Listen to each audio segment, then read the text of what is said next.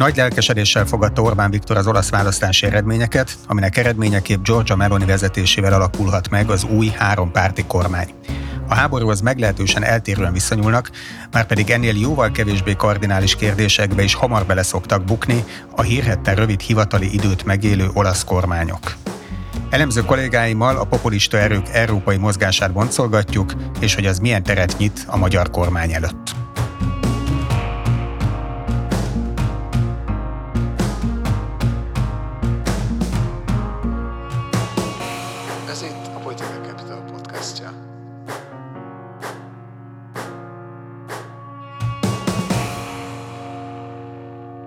Minden második pénteken igyekszünk friss adásokkal jelentkezni. Két héttel ezelőtt az uniós források káoszában próbáltunk rendet tenni, két hét múlva pedig az energetikára fókuszálunk. Sőt, múlt héten egy exkluzív adással is jelentkeztünk. Az angol nyelvű podcastban Krákó Péter Szergej Gurjevvel és Ilya Jablokovval beszélgetett az információs háborúk térhódításáról. Most viszont az olasz választás apropóján ülünk itt, és mint általában ezúttal is röpködnek a leegyszerűsítő jelzők, mondván szélső jobboldali fasiszta kormánya lesz Olaszországnak, máshol szimplán konzervatívként hivatkoznak mind a három pártra. A címkék nem is túl izgalmasak, de az már annál inkább, hogy három meglehetősen különböző politikai erő készül kormányozni, miközben abban sincs teljes egyetértés, hogy kinek a pártján állnak az orosz-ukrán háborúban. László Robert vagyok, Berkes Rudolfal és Hunyadi Bulcsúval beszélgetünk. Sziasztok! Sziasztok! Sziasztok! Én nem azt kérem, hogy tippeljétek meg, hogy mennyi ideig lesz a hivatalban a most formálódó olasz kormány, de mégis hogy látjátok, hogy mennyire lehet működőképes egy olyan kormány, ahol a miniszterelnök Giorgio Meloni már támogatásáról biztosította Volodymyr Zelenszkijt, mi koalíciós partnerei, a, a Matteo Salvini fémjelezte Liga és Silvio Berlusconi pártja, a Forza Italia, hát legalábbis Oroszországhoz húz. Rudolf? Hát szerintem a telet még nagyjából konfliktusmentesen túl fog élni ez a koalíció. Én ar- akkor látom az első komolyabb koalíciós feszültségeket így felbúrjánzani a partnerek között, amikor majd márciusban meg kell hosszabbítani az Oroszország elleni szankciókat, köz, közben ugye életbe lépnek a, az, olaj, az olajat érintő szankciók is, plusz még ki tudja, hogy hány másik egyéb szankciós csomagot talál ki addig az Európai Bizottság, amit át akar nyomatni az Unió tanácsán.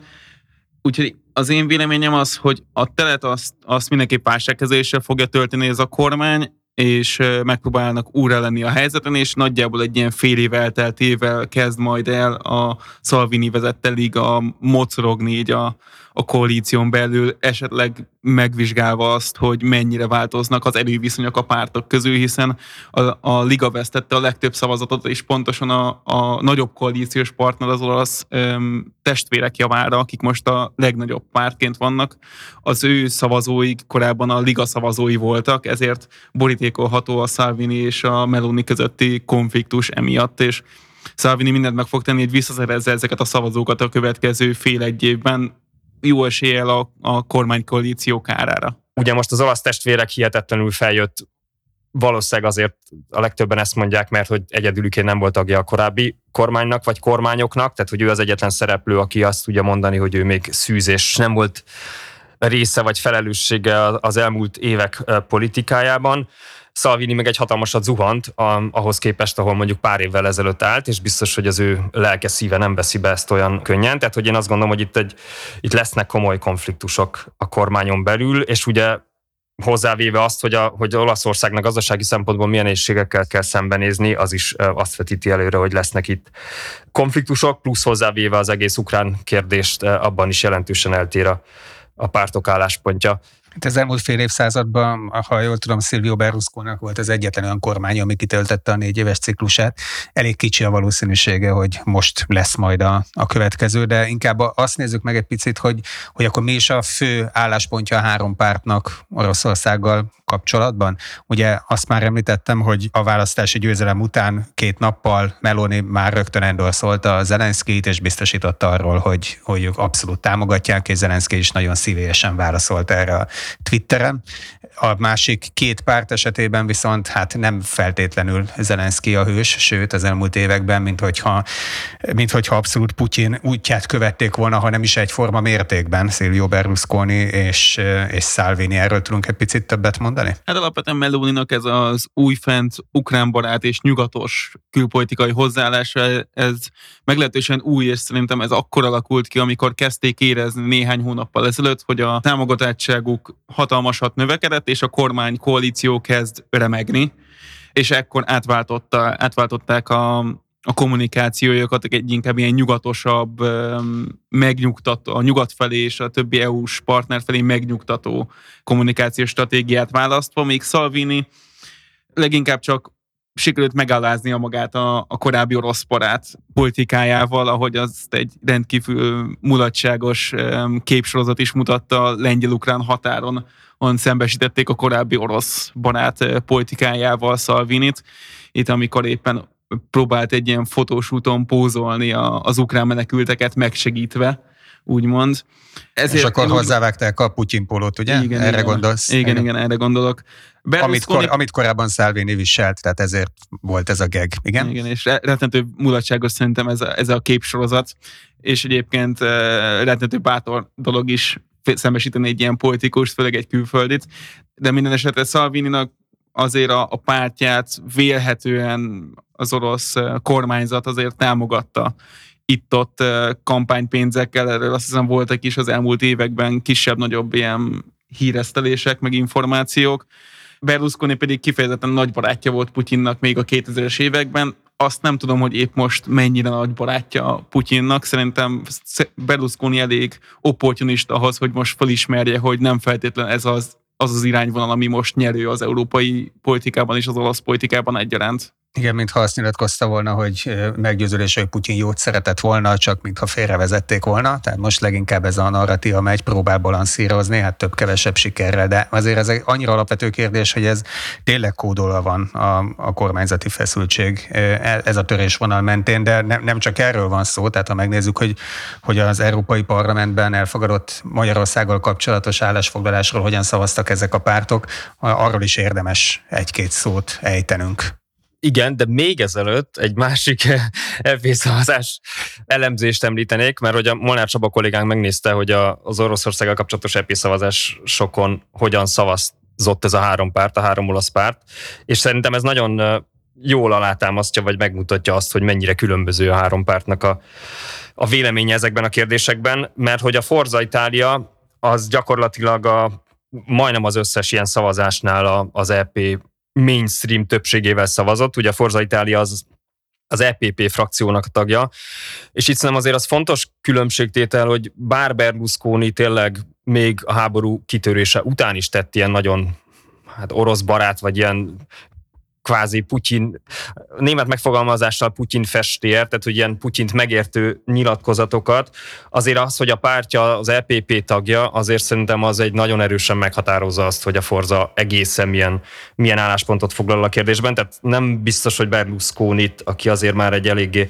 kiöregedő figura, és mondják azt, hogy nem is fog olyan nagy szerepet játszani az elkövetkezendő években már az olasz belpolitikában, talán a kormányban sem, szóval nem biztos, hogy Berlusconi álláspontját érdemes a pártja álláspontjával azonosítani. Minden esetre a Forza a legnagyobb, vagy nagy többségben az EPP álláspontjával, vagy az, egész, az EPP és az egész EP álláspontjával szavazott, tehát a leginkább orosz kritikus álláspontot foglalja el. Az olasz testvérek sokkal kisebb arányban, tehát hogy ők már sokkal több esetben eltértek a többségi állásponttól az EP-ben, magyarán kevésbé voltak kritikusak Oroszországgal, vagy kevésbé voltak hajlandóak megszavazni az Oroszországot elítélő állásfoglalásokat. Fontos, um, hogy ők az ICR frakcióban vannak, az Európai Konzervatívok és Reformerek frakciójában, ahol többek között a lengyel PISZ. Így van, amiről ugye az a kvázi főjelző, hogy euroszkeptikus frakció, és viszont a leg inkább orosz barát álláspontot pedig a Lega foglalja el, aki a kicsit több csak, mint a, a, a szavazások felénél szavazott az EP többségi álláspontjával egyezően, vagyis Oroszországgal szemben kritikusan. Tehát ebből is nagyon látszik szerintem, hogy, a, hogy, hogy, van, egy, hogy van egy ilyen íve a, a három pártnak a koalícióban, tehát míg a Lega a leginkább orosz barát, addig a, a Forza a leginkább EP centrikusabb, vagy ilyen EP mainstream álláspontot követi, és a Fratel és a olasz testvérek az pedig valahol középen van. Én azt gondolom, hogy Meloninak ez az akciója, hogy kifejezte támogatását Zelenszky felé, ez nagyon erősen összefügg azzal, hogy, hogy az olasz kormány nagyon erősen rá van utalva az EU-ra gazdasági pénzügyi értelemben, és ezért nagyon fontos neki, hogy külpolitikailag is egy EU-konform vagy nyugat-konformálás pontot képviseljen. Azt még tegyük hozzá, mert ez nem hangzott el, hogy a Salvini-nek a legapártja, az pedig az ID frakcióban ül, ők tekinthetők a legszélsőségesebbnek a, az Európai Parlamentben. De most nem, nem kizárólag az olasz választásokról akartunk beszélni, hanem ennek a magyar vonatkozásáról, és hogy a magyar mozgásteret ez hogyan befolyásolja. Orbán Viktor neve elég sokat röpködött az, az olasz választási kampányban. Az ellenzékbe szoruló pártok részéről nyilván elrettentésül, a kormányozni készülők részéről viszont támogatóan. Igaz, hogy mindhárom párt vezetővel jó a magyar miniszterelnök viszonya, de azért az nem igaz, hogy mindannyian feltétel nélküli hívei volnának a, a magyar rendszernek. Itt van például az az állásfoglalás, ugye, amelyet az Európai Parlament elfogadott, most akkor idézem, az unió alapértékei Magyarország általi súlyos megsértésének egyértelmű kockázatáról, elképesztő ez a nyelvezet. Meloni pártja és a Liga ugye ellene szavaztak, de a Forza Itália mellette. Ez nyilván összefügg azzal, hogy ők az EPP-ben ülnek. A három párt három különböző frakcióban van ugye az EP-ben, a Fidesz meg egyikben sem, továbbra sem. Biztos, hogy erős szövetségesként számíthat ez alapján Orbán Viktor az új olasz kormányra? Én nem gondolnám, hogy olyan egyértelmű az olasz-magyar összeborulása az olasz választások után, hiszen ahogy Bulcsú is említette az előbb, az olasz gazdaság meglehetősen rá van ítélve az Európai Uniós forrásoknak, talán még jobban is, mint a magyar gazdaság így összességében. És mindig is rá volt utalva, nem véletlenül Mário Draghi az Európai Központi Banknak a korábbi elnöke került kormányra az előző kormányzati ciklusban Olaszországban hogy kezelje azt a koronavírus okozta válságot. Én úgy gondolom, hogy, hogy már csak azért sem lesz hatalmas a közeledés a, az, az olasz és a magyar kormány között, mert a következő hónapokban az olasz kormány pont hogy erre a válságkezelésre fog koncentrálni. Azt azonban el tudom képzelni, hogy ahogy február-márciusra elfordulunk, Salvini egyre jobban fog öm, közeledni a Fidesz álláspontjához, például az uniós szankciókkal kapcsolatban, itt pedig az egyik, és ez nagyon fontos, hogy a három közül csak az egyik olasz kormánypárt szövetségre találhat a Fideszben és a magyar kormányban, viszont azt nem gondolom, hogy a teljes olasz kormány beleállna a szankcióknak a, az ellehetetlenítésébe, vagy az akadályozásába. Hát ez nehéz lenne úgy, hogy Meloni azzal kezdte, hogy kiállt Ukrajna mellett. Hát igen, ezután egy elég nagy hátra arc lenne ehhez képest, amit nem tudom, hogy mennyire élne túl a pártja, vagy annak a támogatottsága én akkor tudná, tudnék elképzelni, ahogy említettem a legelején is egy ilyen, egy ilyen törést. Még nem feltétlenül a kormány koalíció végét, de egy komoly törést, amikor itt a szankciós politikát fogják megvitatni majd március, február-márciusban. Milyen szintjei volnának még Bulcsú jegyzete szerint az olasz választás értékelésének? Köszönöm ezt a nagyon uh, kedves a, alákérdezést. Igen, én azt írtam itt föl magamnak a készülésnél, hogy szerintem négy szinten érdekes figyelni az olasz választásokat, vagy hát most így beszélni az olasz választásokról utólag. Az egyik az olasz belpolitikai szint, ebbe fogok vagy akarok a legkevésbé belemenni.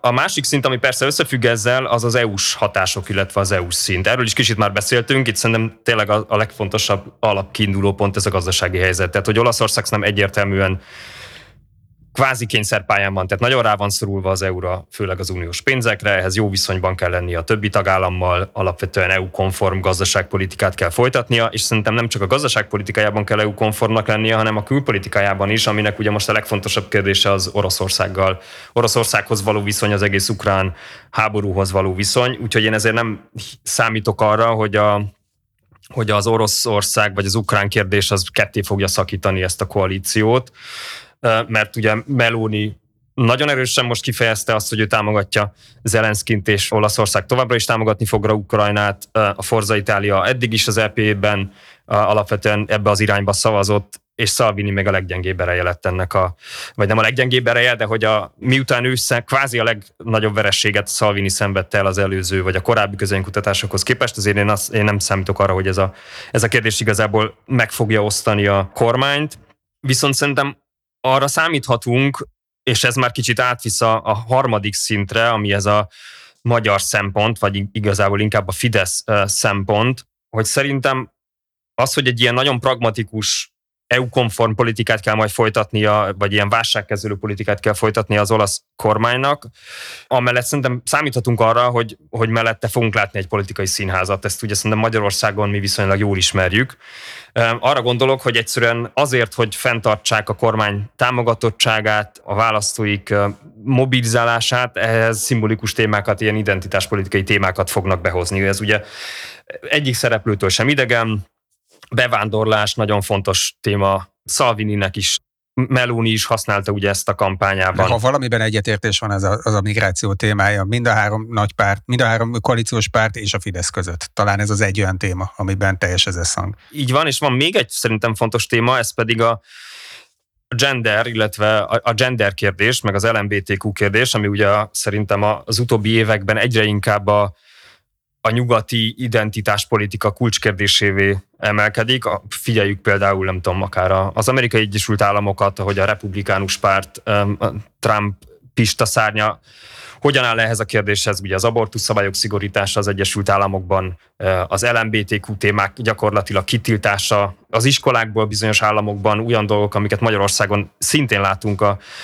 a Fidesz kormány részéről, és hogy nagyon hasonló elveket val Meloni is, és Salvini-től sem állnak ezek annyira távol, tehát hogy egy ilyen abortusz ellenes, LMBTQ ellenes, álláspont, tradicionális nem is szerepek, és mindez persze összekavarva, összekutyulva a bevándorlás témájával, tehát hogy azért kell a tőzsgyökeres olasz nőknek szülnie több gyereket, hogy nehogy a migránsok lecseréljék a, az olasz lakosságot, és itt már ott vagyunk, hogy ugye ez a lecserélés elmélet, ez, a, ez egy ilyen tipikus szélsőjobbos toposz. Tehát, hogy, hogy... Búcsú közben három-négy különböző ponton idézőleket mutogatott a kezével, azt még szeretném érzékeltetni.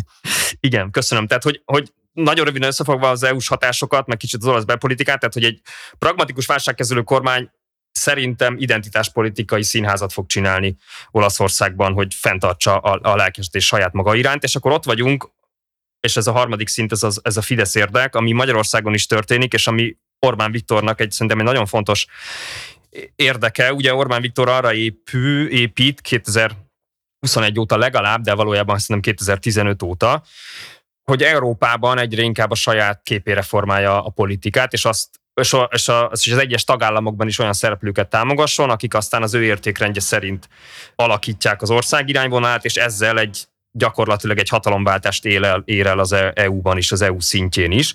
És ebből a szempontból olasz, az olasz választás nem nagyon fontos, mert Olaszország egy hatalmas zsákmány Orbán Viktor számára most. Az igaz ugyan, hogy még Olaszországgal együtt sem tud Orbán Viktor a tanácsban megvétózni döntéseket, de azért mégis ez a gazdaságilag harmadik legerősebb tagállam, 60 milliós lakossággal, és Orbán Viktor reménykedhet abban szerintem, hogy ez folytatódni fog, és Olaszország gyakorlatilag, vagy kvázi az első dominó ebben a sorban.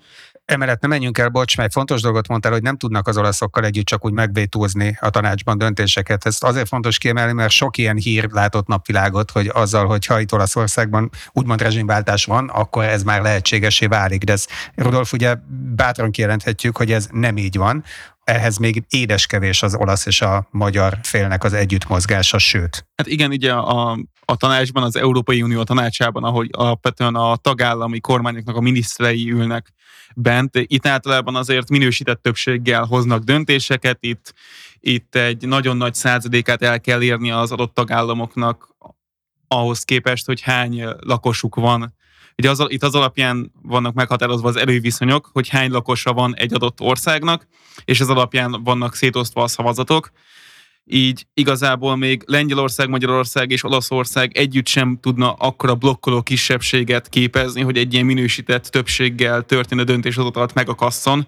On, sőt, még egyébként egy esetleges Svédország csatlakozásával sem lenne elég a blokkoló kisebbség, bár egyébként erre meg aztán még kevésbé látok um, reális esélyt, hogy Svédország bármilyen szín is együtt szavazzon Magyarországgal, Olaszországgal vagy Lengyelországgal, ez még a svéd demokratákkal a kormányban sem lehetséges szerintem. És akkor meg volt egy negyedik szint. Igen, a negyedik szint ez az a nemzetközi radikális populista előretölés, vagy nem radikális populista internacionális kialakulása. Ebbe is már kicsit elementem az előbb, ugye Olaszország egy fontos zsákmány az első dominó Orbán Viktor számára, és aztán ez a jövő zenéje persze, hogy ez hogy ez megvalósul-e. Itt szerintem nagyon fontos, amit Ablonci Bálint a heti válaszon megírt még a választások előtt, hogy a francia külügyből kiszivárogtak olyan hangok, miszerint a francia és a német külügy a választás előtt közösen dolgozott azon idézőjelet mutatok megint, és persze ezt nem úgy kell érteni, hogy nem tudom, hogy a titkosszolgálatok dolgoznak, de hogy azt, tehát, hogy, hogy a francia és a német külügy közösen igyekezett azt elérni, hogy és akkor most idézem megint Ablonci Bálintot, hogy Melónit ne lökjék Orbán Viktor karjaiba. És ez nem azért nagyon fontos, mert hogy, mert hogy ez egyrészt tényleg van ez a jelenség, másrészt meg az is nagyon fontos szerintem, hogy ezt felismerik más európai nagyvárosokban vagy fővárosokban, és hogy ilyen értelemben Orbán Viktor alakítja más országok külpolitikáját, nem biztos, hogy abban a, olyan értelemben, ahogy azt ő szeretné, de hogy ez a radikális előretörés, ez egy komoly veszély szerintem az Európai Unión nézve, és az egyes tagállamokra nézve is. Orbán Viktor téma volt elég intenzíven a, a, az olasz kampányban, hogy arról már volt szó, és itt most úgy néz ki, hogy ezért az olasz választókat nem sikerült elrettenteni a, a most ellenzékbe szoruló politikai erőknek az ő, ő nevének emlegetésével, de egyébként ez egyre gyakoribb jelenség, hogy, hogy az ő neve az megjelenik, mint mint hol egy mumus, hol mint egy követendő példa a különböző választási kampányokban, és ez a, ez a francia elnök választásban is így volt. De ott nem jött be Orbán számítása, Marine Le Penből ugye nem lett elnök, Angela Merkel távozása után Olaf Scholz sem egy olyan politikus, aki hát egy ligárban játszana Orbán Viktorral. Úgy nézett ki az elmúlt időszakban, hogy ő egyre inkább elszigetelődik, és ez változott meg a svéd demokraták előretörésével, és most az olasz választással. Előttünk van még jó pár választás, ezek közül valószínűleg a legfontosabb a az amerikai félidei választása a kongresszusban, de azon kívül ugye lesz választás Szlovéniában, Bulgáriában, a Csesszenátusban. Szerintetek most inkább további mozgástér bővülésre lehet számítani az Orbáni politikának, vagy inkább megmaradunk ezen a szinten a, a további elszigetelődés irányába? Szerintem első körben rövid távon biztos, hogy megmarad az elszigeteltség még a svéd és az olasz választások eredményével is, sőt, még adott esetben, hogyha az amerikai képviselőházban a republikánusoknak lesz többsége, még akkor is megmarad az elszigeteltség, hiszen azért az amerikai külpolitikát leginkább az elnök ö, viszi. Így én azt gondolom, hogy amellett, hogy, a, hogy ugyan itt a, a jobb oldal, vagy a szélső jobb oldal, vagy nevezzük bár, hogy, hogy előre törni látszik mondjuk Olaszországban, ami egyébként így számszerűleg nem feltétlenül igaz, hiszen a szélső jobb oldalinak tekintett pártoknak az összessége, a támogatottsága 5%-kal csökkent az előző választásokhoz, vagy akár három évvel korábbi adatokhoz képest, így azt, azt nem mondhatjuk, hogy egyértelmű előretörés van. Itt, ahogy az már elhangzott, a, inkább az olasz baloldal omlott össze elsősorban. De visszatérve a Fideszre és a magyar kormány mozgásterére, én úgy gondolom, hogy az EU-val vívott csatározások, mind az EU-s forrásokkal kapcsolatban, mind az orosz szankciókkal kapcsolatban szerintem alapvetően ássák alá a magyar kormánynak a, azt a megmaradt kis hitelességét a többi európai kormányban, és szerintem egyébként visszautalva az előző podcastünkben elhangzottakra, szerintem ez ez az, ami a legnagyobb kockázatot jelenti a, az EU-s források ügyében is, hogy a magyar kormány eh, jelentősen elszigetelte magát, és azért elég sok, hogy mondjam, fekete pontot gyűjtött a, a többi európai kormánynál, amikor folyamatosan vétózott az elmúlt években kevésbé vagy jobban jelentős kérdésekben. Itt most lehet beszélni a, akár az ENSZ-ben való felszólalástól kezdve, akár a 2020-ig visszamenve, amikor a konkrét költségvetések elfogadását akarta blokkolni a Fidesz vagy a magyar és a lengyel kormány, azért így gyűlnek azok a tüskék az európai kormányokban,